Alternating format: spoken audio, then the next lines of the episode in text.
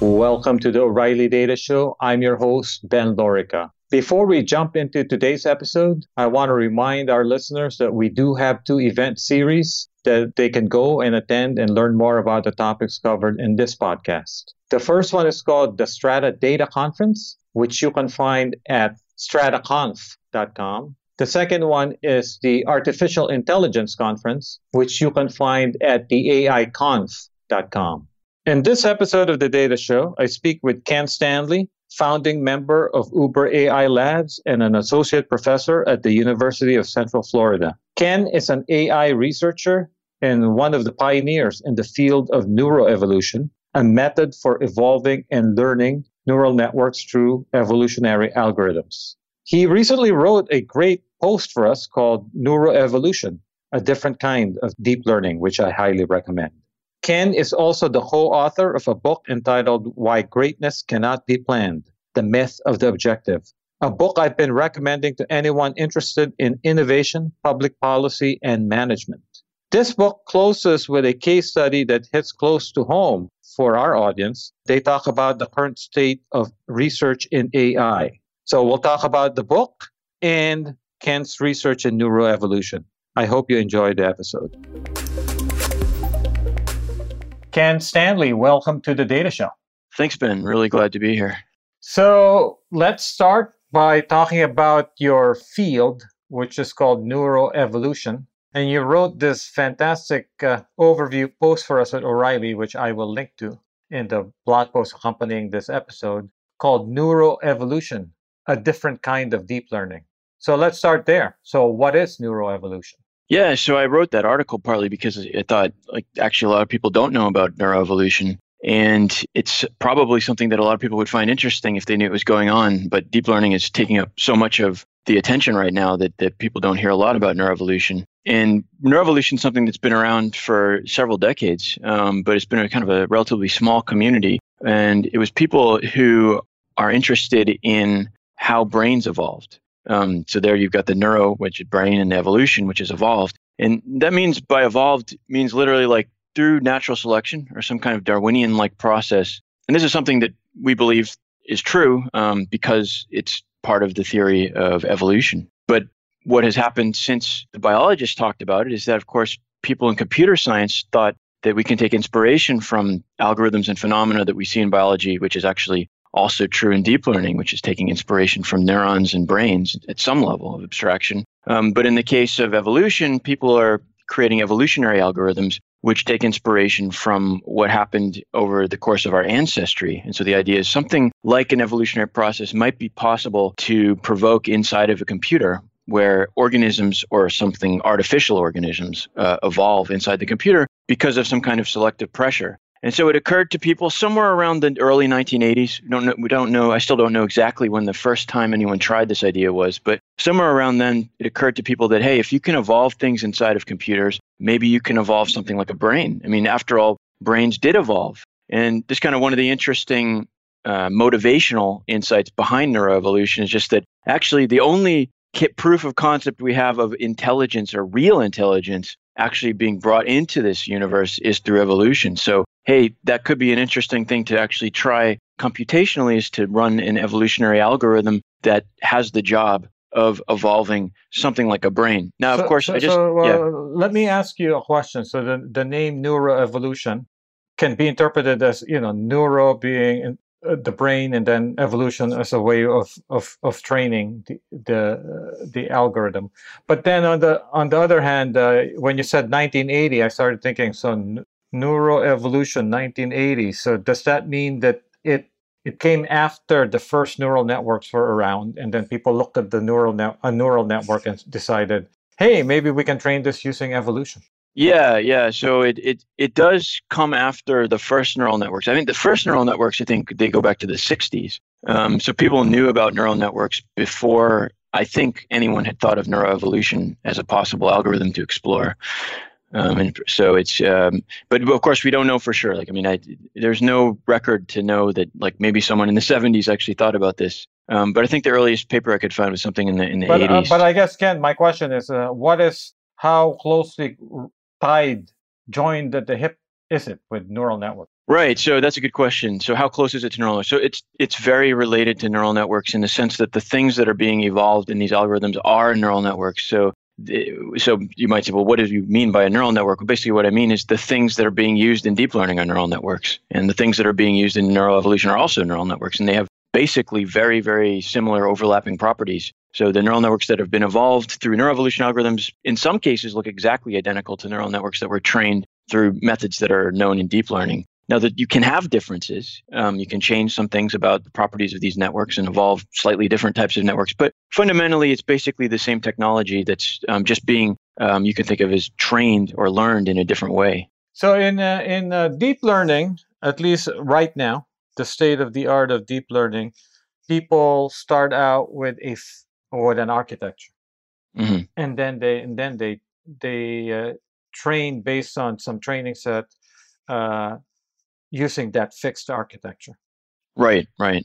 Yeah, and so that's a that is a difference and that helps I think to motivate why would we do neuroevolution? I mean, your question basically, although you're not directly asking that, I think it speaks to this question of why would we do this when you could say, well, we just, why don't we just use deep learning? It, it has had a lot of promise, but the motivation in neuroevolution is and was different. I mean, I think people were interested in how the architecture of the brain came into being. Um, and the architecture of the brain appears to be a really fundamental and important aspect of the explanation for why it is as intelligent as it is. In other words, you have all these parts that are connected to each other in obviously an important way. You have the cortex, you have the thalamus, you have the hypothalamus, you have the cerebellum. However, you want to break it down, you have different cortical areas, but that's called an architecture. That's basically a topology in terms of what is connected to what. And we were interested in the field of neuroevolution in explaining how something like that could come into being. And one of the most fundamental and and confusing aspects of this is how did it get so big? I mean, it's gigantic. Like the human brain has a hundred trillion connections,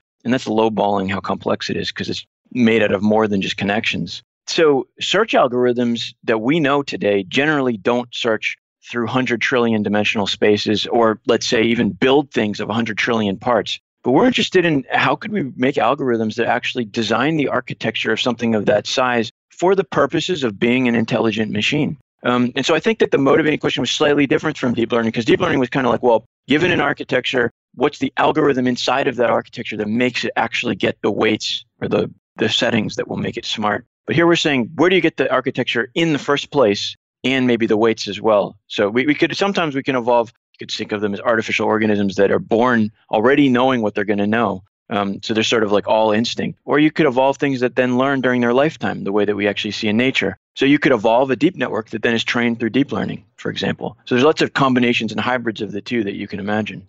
So uh, in in deep learning, uh, you have a fixed architecture, and then people, for the most part, use stochastic gradient descent or some some variation of it, right? So right. what does so so for people who aren't familiar, what does it mean to train something using evolution. Right. So, I mean, for people who are familiar with neural networks, mostly they are familiar with stochastic gradient descent because that's the algorithm of choice in deep learning right now. Um, and that means comparing the outputs uh, of the neural network roughly to what they should have been and then changing the weights to make it a little closer to what it should be, to what you know it should be or think it should be. Now, in, in neuroevolution, you don't do you don't play the game that way. The neuroevolution is very different. The intuition in neural evolution is not about changing things to make things closer to what you want. Rather, it's much closer to the intuition behind breeding. And actually, that makes it easier to understand. Like, I think for most people, like people who don't think about neural networks in general, the intuition behind neuroevolution is actually easier to understand because most of us are intuitively familiar with the idea of breeding, which is like, you know, you've got some dogs or you've got some horses, and some of them are better than others in some way. Like maybe they're faster. So you say, I care about the, the speed of my horses. So I'm, I'm going to have the, the faster horses breed, and, and the ones that aren't as fast, I won't breed. And that's called breeding. And neuroevolution is just like that. It's got that intuition behind it. So basically, what you're saying is,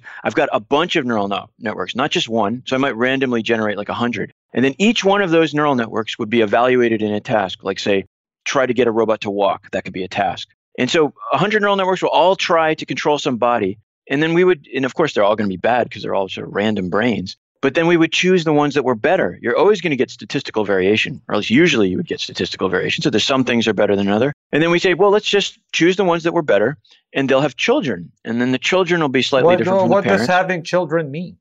What does it mean? Right. So in a computer, these kind of metaphors start to be hard to understand. So it means basically that we so we generated a bunch of random brains. So we have like 100 candidate parents, but they're not all going to get to be parents because the ones that are worst aren't going to be chosen. But some of them are good or better than the others. Let's say not necessarily good, better. Among those better, we'll choose, let's say one. So we're thinking asexually in this case. It could have been sexual, but let's say asexual. So we choose one parent and we say, this is a really good individual. He's better than everybody else. And so what we're going to do is we're going to use that individual's brain structure to generate a new brain that's similar but not exactly identical to the parent brain. And so you could even think of it as like there's an artificial DNA inside of this system. It's like DNA in our bodies uh, describes how our brain will be built. And in these artificial systems, there's an artificial DNA, which is basically a description of how to build the brain for this artificial organism. And if you want to have a child, then what it means we take your DNA, we slightly mutate it, just like happens in nature, and then we build the new brain of that slightly mutated DNA. And that's your child. In this case, it's just the brain's having a child. So it really is very much like what's going on in nature in terms of like, you know, individual animals have in, have children and, and this is actually happening in neuroevolution algorithms. We're literally breeding the brains. So in in your uh, survey article for us, which is excellent because it gives a historical tour of how uh, the field has changed over time. Let's actually just discuss the endpoint, which is uh, what is the state of the art now. So in other words, uh, what are what are the neuroevolution algorithms that people are using now? So, in other words, bef- I think in the in the start, as you described in the article, you had fixed topology, but now mm-hmm. now now that's gone, right? So now you can have topologies that evolve. So what else? Yeah. What else is in the state of the art? Yeah. So in the state of the art today, it's true that that something that's been developed over a long period of years is the ability to evolve variable topologies or different architectures, which of course is, is one of the inspirations for doing this. Um, and there are pretty sophisticated algorithms for evolving the architecture of a neural network. In other words, what's connected to what, not just what the weight is of those connections, which is what deep learning is usually concerned with, but also how they're connected. There's also an idea of how to encode very, very large patterns of connectivity. Um, this is something that's been developed independently in neuroevolution where there, there's not a really analogous thing in deep learning right now, which is this idea that if you're evolving something that's really large, then you probably can't afford to encode the whole thing in the DNA. In other words, like we have 100 trillion connections, like I mentioned in our brain, but our DNA does not have 100 trillion genes. And in fact, it couldn't have 100 trillion genes. It just wouldn't fit. Um, that would be astronomically too high. So then, how is it that with a much, much smaller space of DNA, which is 30,000, about 30,000 genes or so, 3 billion base pairs, but how would you get enough information in there to encode something that's 100 trillion parts? And that's issues of encoding. And so we've become sophisticated at creating artificial encodings that are basically compressed in, in an analogous way where you can have a relatively short string of information describe a very large structure that comes out, in this case, a neural network. So we've gotten good at doing encoding. We've gotten good at searching more intelligently through the space of possible neural networks as we originally thought that what you just need to do is just breed by choosing among the best. Um, so you say, well, there's some task we're trying to do, and I'll choose among the best to create the next generation. We've learned since then that that's actually not always a good policy. And that sometimes you want to explicitly choose for diversity. Um, and in fact, that can lead to better outcomes. So we have a more powerful search uh, operators that make more intelligent choices for investing in the long run. Actually, it's a little bit related to investing, where like you place bets and you don't necessarily assume all your bets are going to turn out well, but some of them will. And finally, we've had some interesting recent results in uh, in reinforcement learning. We've seen that large neural networks, uh, very large neural networks, can uh, apparently be trained um, in tasks that were thought to be recently the province of deep learning um, and do about as well. Um, and this uh, means that neuroevolution is, in some areas, um, at least um, uh, possibly uh, competitive directly with um, the kinds of things that deep learning does. And this is an active area for exploration. So, on a, on a practical level, Ken, um, so I'll rattle off a few questions for you uh, about just the practicalities. One, uh, how big are the network these days that we're talking about? Yeah, so the um, it's been it one of the uh, core obstacles in neuroevolution has been that there's been a belief that there's sort of a limit to how big um, a network you can optimize through just evolution because a lot of people think that evolution is lacking the gradient information that uh, that gradient descent has access to and therefore it, it will basically not scale as well to much higher or larger spaces. Um, but there are ways to get around that, um, and uh, there's more than one, and they've shown promise. So, in other words, we've seen neural networks with millions of connections evolved, um, or on the order of a million, or millions actually is true. Um, and there are different ways that this has happened, and they have different stories behind them. So one of them is the indirect encoding that I mentioned, which is like this compressed type of encoding. Um, indirect encodings and the algorithm there that, that comes from my work is HyperNEAT, um, which uses an encoding called a CPPN, or Compositional Pattern Producing Network. But those allow us to evolve very large networks that have up to millions or even more connections. But then also this recent result I just alluded to in reinforcement learning, that comes from OpenAI, um, and they uh, evolved reinforcement learners, which had uh, at least hundreds of thousands, maybe I, I, I don't know the exact number, but it, was on the same order as the deep learners, so it could have been in the million, million range, um, without an indirect encoding, um, and that was a surprise. Do you think that? Since you, since I guess uh, uh, one of your one of the inspirations of people in your field is the human brain, and as you alluded to, there's a lot of uh, complexity, connections, and neurons in the human brain. And as we've seen, some of these neural networks, deep learning architectures have hundreds of millions of parameters, right? So do you think that uh, that's kind of a necessity in some ways? That uh, if you want something that uh, mimics an intelligent mm-hmm. Uh, being, that uh, you will have a complex uh, architecture at the end? Yeah, I think there's there's a lot of reason to believe that something as functional as human level intelligence is probably something big. it probably has a lot of parts. The exact number, it's not clear.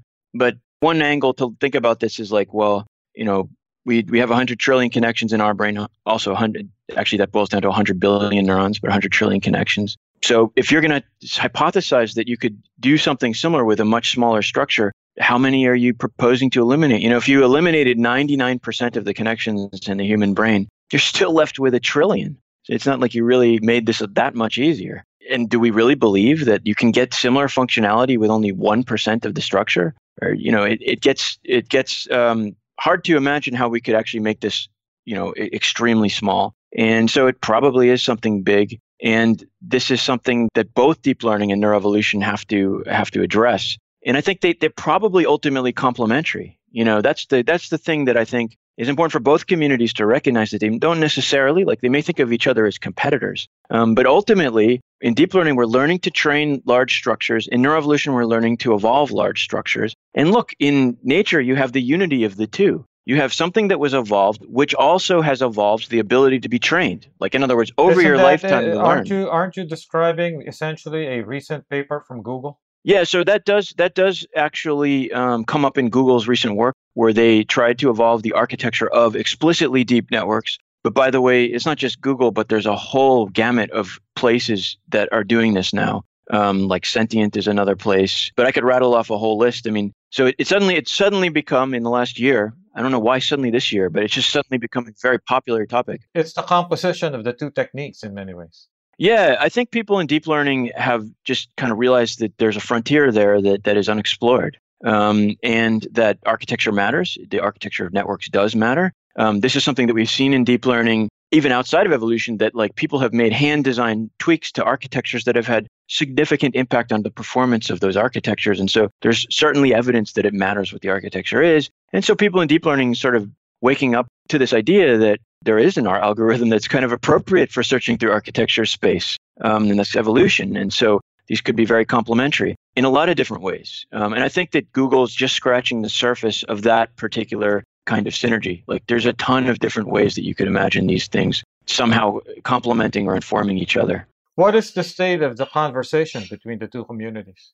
Uh, it's uh, I'd say it's just getting started, which means it's probably weak. Um, but you know, it's better than not started at all. So because people in deep learning are starting to realize just recently that like evolution is a frontier that has a lot of opportunities for them. Um, and at the same time, people in neuroevolution are waking up and realizing that what they're doing is relevant to deep learning. Whereas, you know, for a long time, it was a completely separate stream and separate community that wasn't really paying attention to deep learning. Um, you're just getting this realization, I think, this year um, that you know we should talk more. Um, and so it's not quite at the level you would think, given how complementary our ideas are. Um, but it's moving in that direction. I think just starting to move in that direction. I think there's some some inertia against it, given just this is the way that all intellectual communities work. Is that they just really get invested in their own ways of thinking, their own terminologies, their own sociology, and how their communities work. And so it can be hard to just mesh two completely different, disparate communities in some ad hoc way all of a sudden. It's going to take time, probably. And it's going to take some proofs of concept where, like, one helps the other in a genuine way, where that'll, like, you know, turn more heads and get more people involved. So in the deep learning community, it seems like people work on in vision, speech, and language, and things like this. And uh, times, and then nowadays, people are also looking at it from time series. So a data scientist working in a company, they may not be experts in deep learning, but there might be examples that they can take, let's say uh, uh, in time series or, or text, where they can try out deep learning and apply it for data they already have. So, is there an analog in uh, neuroevolution? Are there kind of uh, practical things that you can use neuroevolution for, for which there are some easy examples that you can latch yeah, onto? so um, so some of the more popular applications of neuroevolution have been, I mean, one of them very popular one over historically has been in video games. So there's a lot of examples of neural networks being used to control characters in video games that were evolved for various reasons. That was a, a good combination of ideas. Um, there's a bunch of benchmarks that were also developed in the neuroevolution community. Some of them are the same as in reinforcement learning over the years that were established and popular for some periods of time. Sometimes they fall out of popularity. But you can get these things. Um, you can go online and download these things and actually start working with them kind of similarly to, to the state in deep learning where yeah, you don't have to necessarily be an expert to start playing. Um, and that's true in neuroevolution as well. And that's because over the years, people have created platforms. And like I maintain on my homepage, which you probably will link, so people probably find it easily, a software catalog library that uh, people can go to to find lots of different neuroevolution packages. And different packages have different benchmarks. I think the main difference from deep learning is that it's, it's, it's a little bit more diverse. Like there's like in deep learning, there's a few like sort of primary packages, you know, something like TensorFlow. In neuroevolution, there's there's tons of them. And because a lot of neuroevolution was hobbyists or people just independently creating their own packages on their own. And so it was like a more diverged community and it didn't like converge onto one like standard platform. And so one thing I tried to do in that software catalog list that I created was just sort it out a little so that someone coming in wouldn't be completely lost in all of the options. So I've kind of like highlighted the most used packages and things like that to make life easier to find something and get started. It certainly sounds like that uh, as uh, reinforcement learning becomes more familiar and the tools for reinforcement learning become more accessible, that that's a natural place where neuroevolution can shine. Uh, that's definitely true. Um, neuroevolution, it, there's reasons that neuroevolution is naturally suited to reinforcement learning as opposed to supervised learning. Like it, it's a tougher sell in supervised learning. Because in supervised learning, you have the targets. So you know what the answers should be during training, and you can just use those to modify the weights, which is what gradient descent will do. And so it's harder to argue, well, why would you want to just use breeding basically to solve a supervised learning problem like learning to classify a set of objects or something like that? Um, but in reinforcement learning, you don't have those targets in the same way because you only have sparse feedback. So reinforcement learning means you don't always know what you should have done. Like you could be driving a car and crash into a wall. Maybe all you know is that you crashed into the wall. Nobody's telling you what you should have done with the steering wheel that might have led up to a different outcome. So you have to use those events to change your policy. Now, in that case, the advantage of gradient descent is less clear because it's not getting as, as high quality feedback and it requires more exploration and sampling in order to get the kind of information it needs to make the updates to improve the policy. And so there, neuroevolution is sort of on more an even playing ground. I mean, in, from a practical perspective, I mean, in terms of practical applications.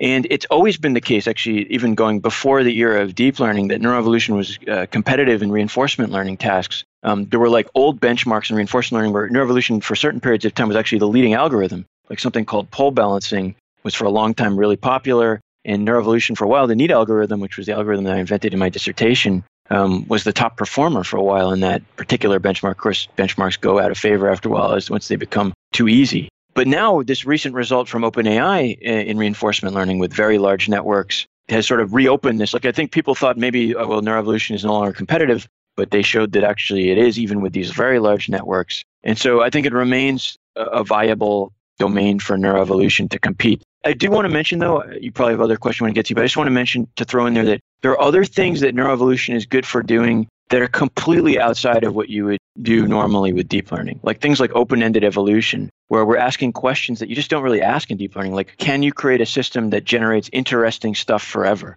Like, that's something you kind of think of evolution. Like, for a billion years, it's been generating new organisms on Earth. That's not that kind of thing normally you think of like in deep learning as a problem that you're trying to address. Of addressing issues of creativity, in other words, like creating new new kinds of art, new kinds of music, um, new kinds of imagery. This is stuff neuroevolution's also been applied to, and there's a kind of open-ended aspect to these problems in that it would be cool if you could just generate new stuff forever that's really interesting. And evolution is well suited to that in a unique way, where currently in the field of deep learning, really there's there's less competition. Um, so uh, so evolution and neuroevolution have a different profile, I think, in terms of like the things that they're going to be competitive on. But somehow, deep learning and neuroevolution seem to intersect at reinforcement learning. Like that's a place they both seem to be well suited. And there's a legitimate question, you know, what like what the best method is. But personally, I don't like to think in terms of being the best. I, I think it's probably more healthy to think both approaches are really good to pursue and they're probably complementary. So we really just want to be aware of each other and each other's ideas. Even at the minimum, our ideas could cross pollinate,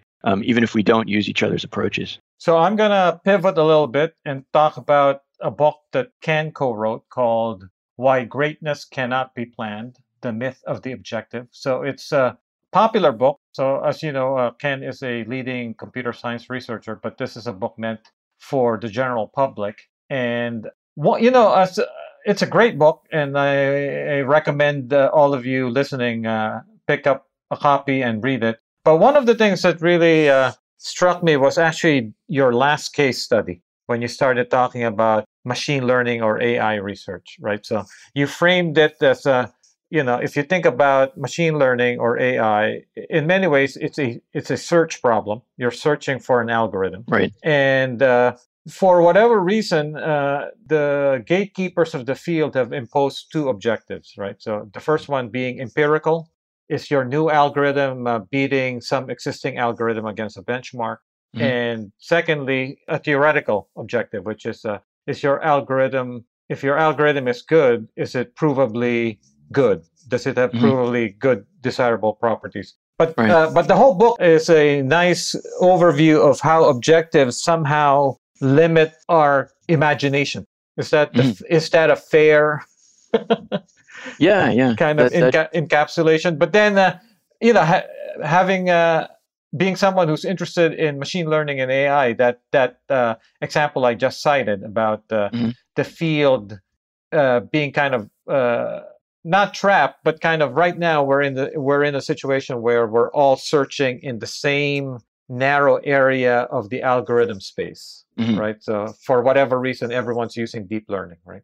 Yeah, that's true. So uh, uh, what? So you can you can uh, kind of give your own quick summary of the book. But first off, what prompted you to write it? Because uh, it seemed like kind of a big undertaking to write a book like this. By the way, one of the things I like about the book is it's just peppered with so many examples.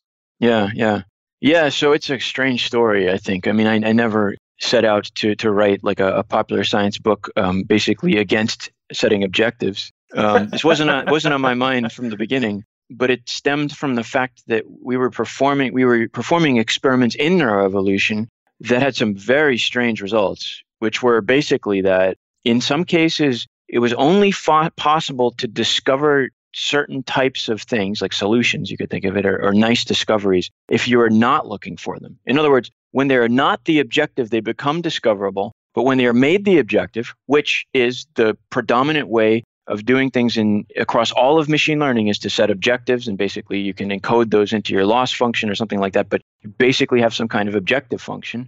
But we found that doing that in some cases actually prevents you from reaching the objective. So in other words the way to reach the objective is to not try to reach the objective which is very paradoxical um, and this is an algorithmic empirical experiments so it sounds almost like it's philosophical you know it's like some new age fluffy theory like just do whatever you want. But that's not the message that's here. But uh, this is so, from. So let me uh, let me just uh, push back a little bit. So doesn't that yeah.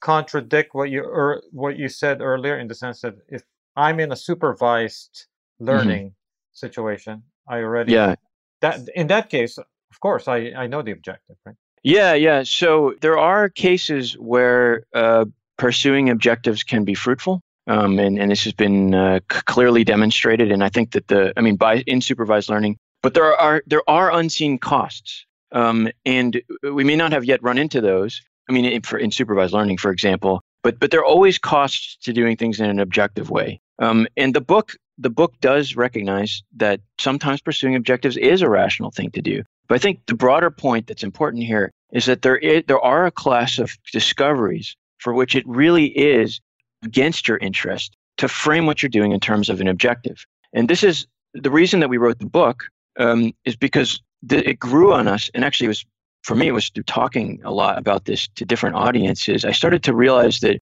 this principle, this idea that sometimes in order to, to make discovery possible, you have to stop having an objective.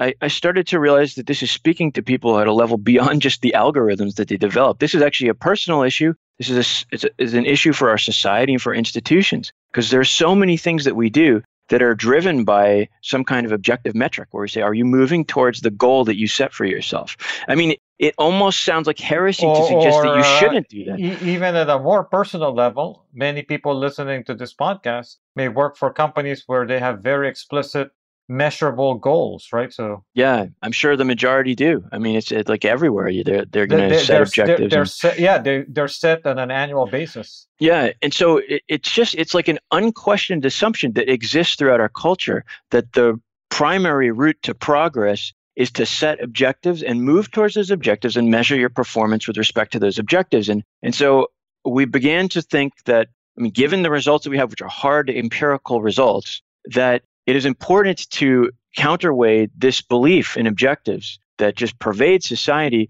with some kind of counterargument that points out that actually there are cases where this is actually a really bad idea. Um, and it, the thing that just I learned more and more is talking to different groups is that this discussion is not being had. I mean, we're not talking about this, and I think it's a very important discussion because our institutions are geared away from innovation because they are so objectively driven. And we could do more to foster innovation if we recognize this principle, which I think for a lot of people is scary because a lot of people want, want the security blanket of an objective because they don't trust anything that isn't driven by an objective. It's like if you don't have a clear objective, then what are you doing? Well, actually, it turns out there are principled ways of exploring the world without an objective. In other words, it's not just random. And the book is about that. It's about how s- smart ways of exploring in a non objective way can lead to really, really important results. And we just wanted to open up that conversation like society wide and not just have it narrowly within the field of computer science because it is such an important conversation to have. And, and it's like a meta issue, even in the field of AI, as you pointed out. That's why that, that last chapter analyzes the field of AI through this lens.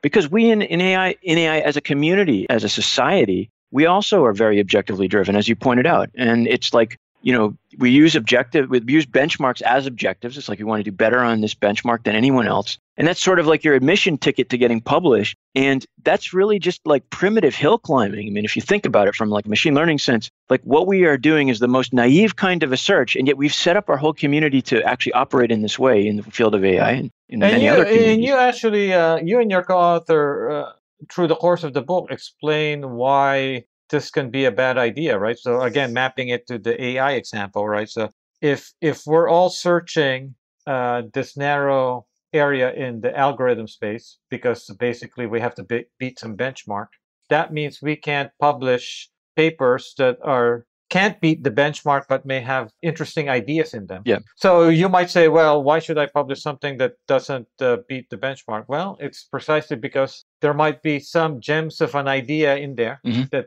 if you expose it to a broader audience, someone can take it and improve on it and eventually at some point beat that benchmark.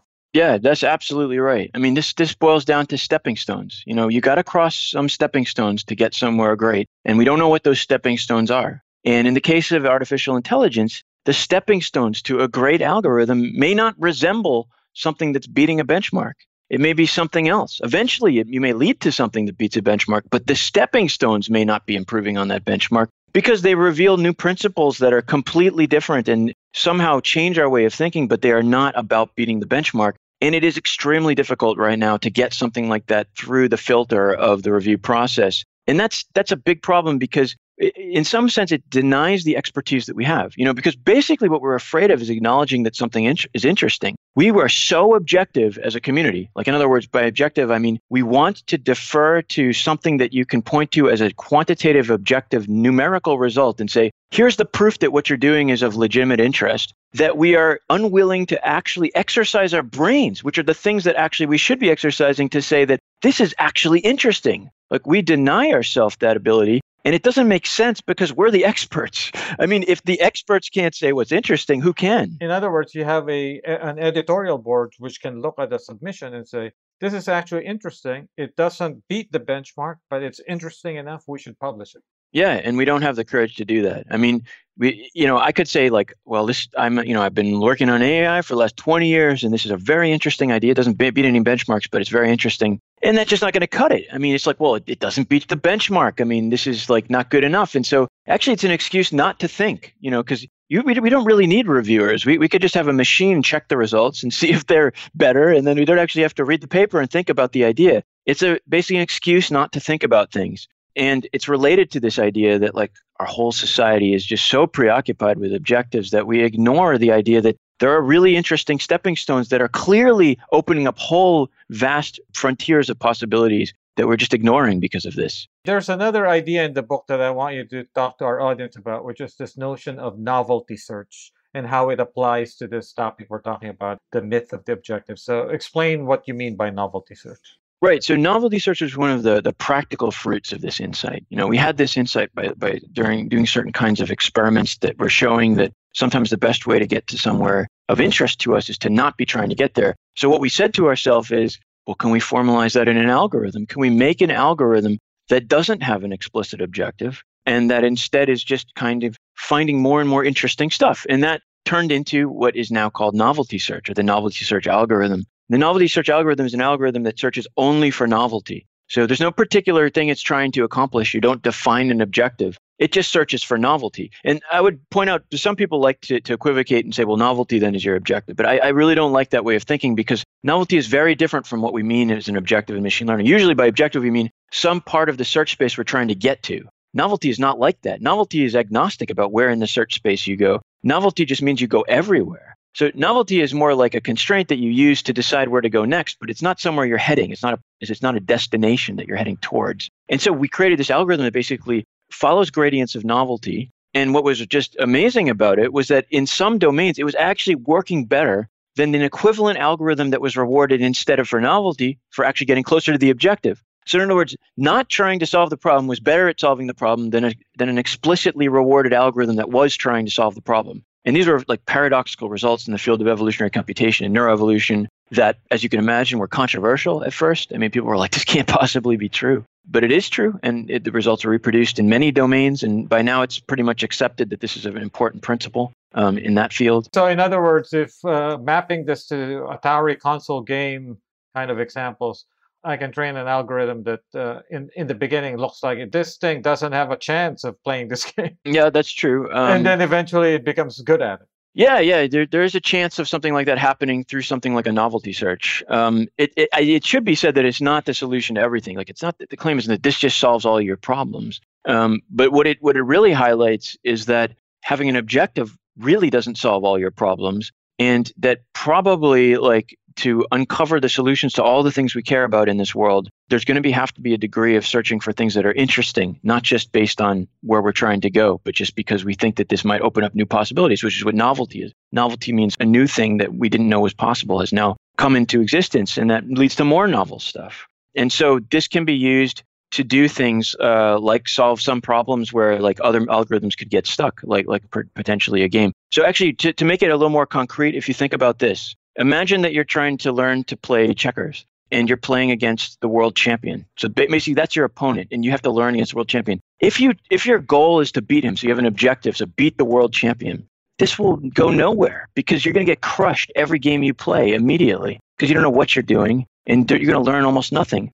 But if you change your perspective and said, actually, I'm not going to worry about beating this world champion because maybe he or she is just so far beyond me, there's really nothing I can do that has any hope of beating that person, then maybe instead what I should do is just try to get the games to end in different ways. Basically, like being a scientist doing experiments. Like if I took this tactic, what would happen then? I'm still going to lose, but maybe it's a different kind of losing. And if I do that tactic, it's a different kind of losing. And I say, I'm just going to keep on trying to create different outcomes. Eventually, you actually cross the threshold to actually learning something substantial about the game, um, something you wouldn't have learned if you were just trying to win. And this is kind of the idea that makes novelty search powerful is that it's like exposing pathways that you would have just ignored because you were so myopically focused on the objective. But you opened your mind to these other pathways, and therefore you're kind of like a scientist exposed more about how the world works and thereby accumulated information and understanding about the world. So, uh, speaking of which, so you and your co author wrote this book.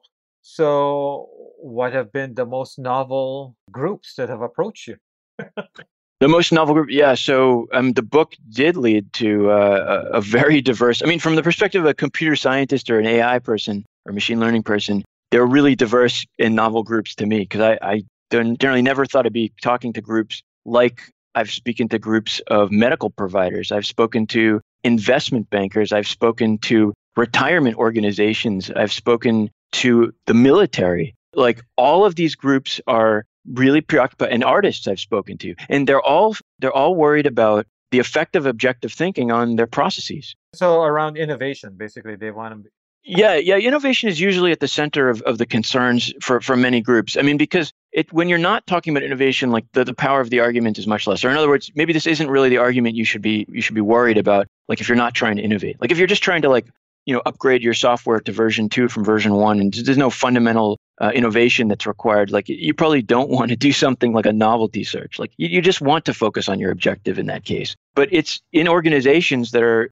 concerned with innovation, which I mean includes like the National Science Foundation or like at the government level, we have a lot of concern with innovation, like education policy, and and and of course, businesses have want to foster innovation internally. In many cases, um, a lot of creative people, like designers and artists, are interested in, in innovation. Even the military is in, interested in innovation because they know that some of their policies haven't been effective and they want to try other things and they want to know what, what is the really good way to explore. And so it goes across institutions that like fostering innovation is a handicap. And the book has caught the attention of some people sometimes in these organizations that like usually I find that people when they when it resonates with them, it like strikes some really deep chord. You know, they're like, I've been feeling this way already. Like I didn't need to read this book, but it's like this just awoke in me this this realization that actually this is true. This way I've been feeling. Like we all have this feeling like we're in a straitjacket all the time. Like there's this very mechanistic way that society runs, or your company runs, or your manager runs, your group, or whatever it is, and you like feel like you're trapped. Like, but you don't really know how to articulate it. Like the hope is that the book will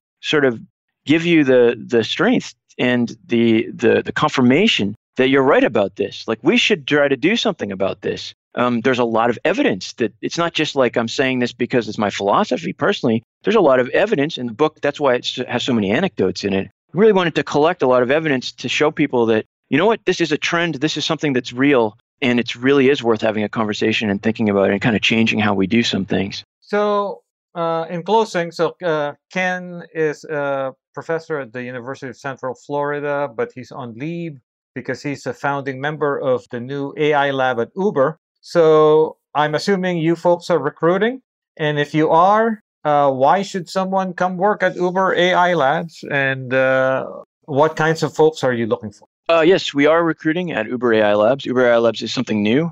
Uber AI Labs uh, was uh, started when uh, the startup company that I co-founded called Geometric Intelligence was acquired by Uber because they wanted to create a really world-class artificial intelligence and machine learning research lab, which is what we aspire to be. And we already have some really, really great people there um, world class people, including uh, Ken's co-founders who are friends, uh, Gary Marcus and Zoubin Ghahramani.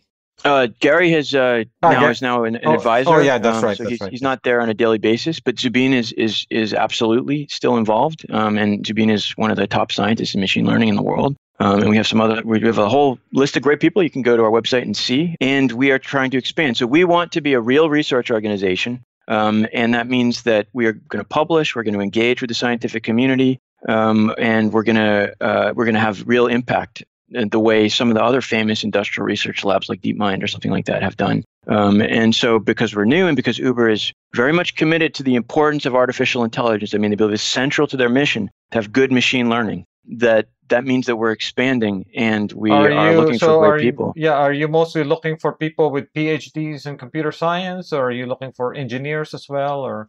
So we're looking for both scientists and engineers, and we, we use those terms. Like we say, we have job openings for scientists, we have job openings for engineers who support the science, but are just equally important, of course, to create the infrastructure. So if you have the engineering background that you think you could help with the infrastructure of machine learning, or if you have a scientific background, which usually means a PhD, but doesn't have to. I mean, there are some really creative people out there who just sort of independently became really great machine learning researchers, and, and I know a few of them. We're interested in you too, but mostly it would be PhDs for the scientists. And we're interested in the whole gamut of, of areas in machine learning. So we're pretty open minded, which is probably not surprising given some of the conversation we just had today. So right, right, right. kind of follow this philosophy that we don't want to be only deep learning, but we're absolutely interested in deep learning too. We understand it's very important. Um, and of course, it has a lot of complementary connections to other areas as well. Um, so anybody with the kind of expertise that uh, could apply to machine learning, including if you're like in some radical new area that's different, by all means, you could send me an email or you could apply directly through the site.